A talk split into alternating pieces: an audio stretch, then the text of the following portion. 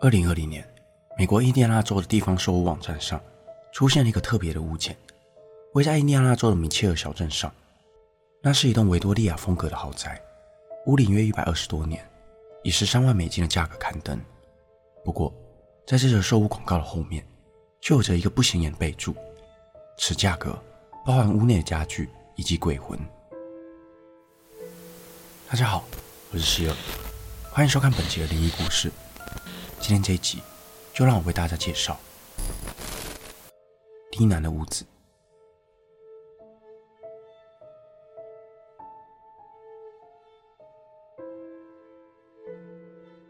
这栋被人们称之为低南的屋子的建筑，因为屋内有许多超自然的灵异现象，人们声称这栋房子有着自己的个性，是一栋活生生的房子。许多进入过里头的人都表示，难以形容置身在屋内的感觉，总是会感到不安与惶恐。那么，关于这栋房子里到底有着什么样的故事，就得把时间拉回一百多年前。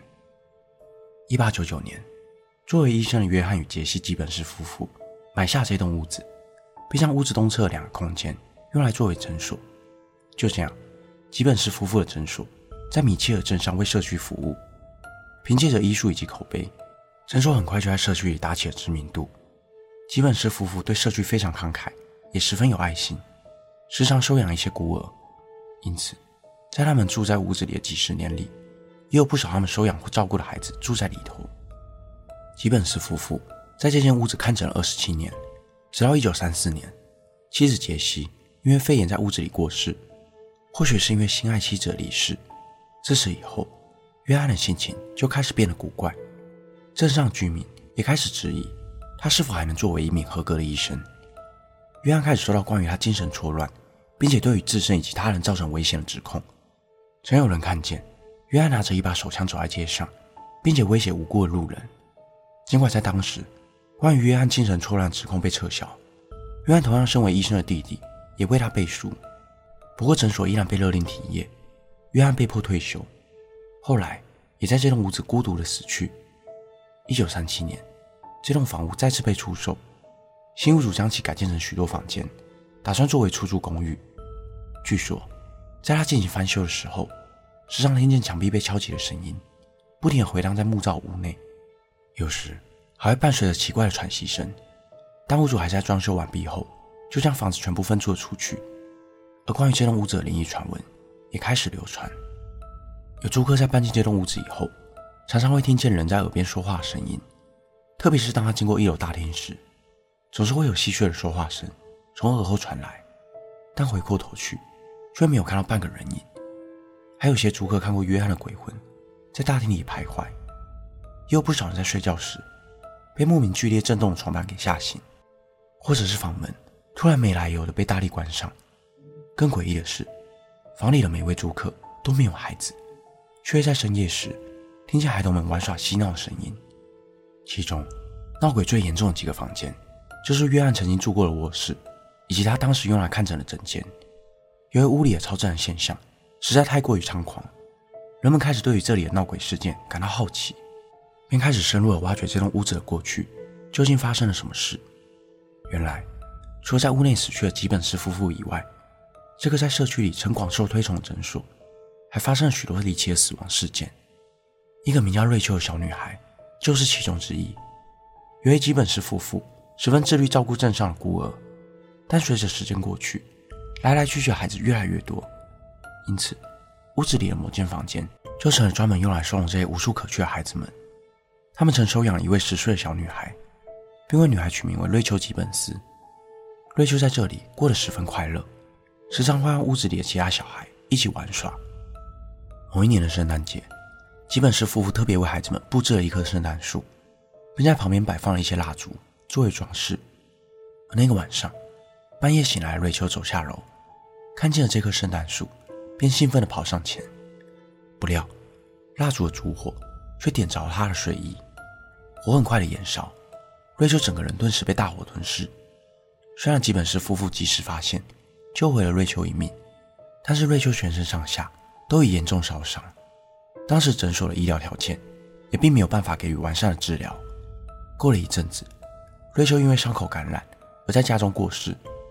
据说，带着巨大痛楚死去的瑞秋，从来没有离开过这栋屋子，一直到现在，他的鬼魂依然时常被人们发现。除了瑞秋以外，在一九三四年，有个名叫伊丽莎白的女婴也因不明的原因而夭折。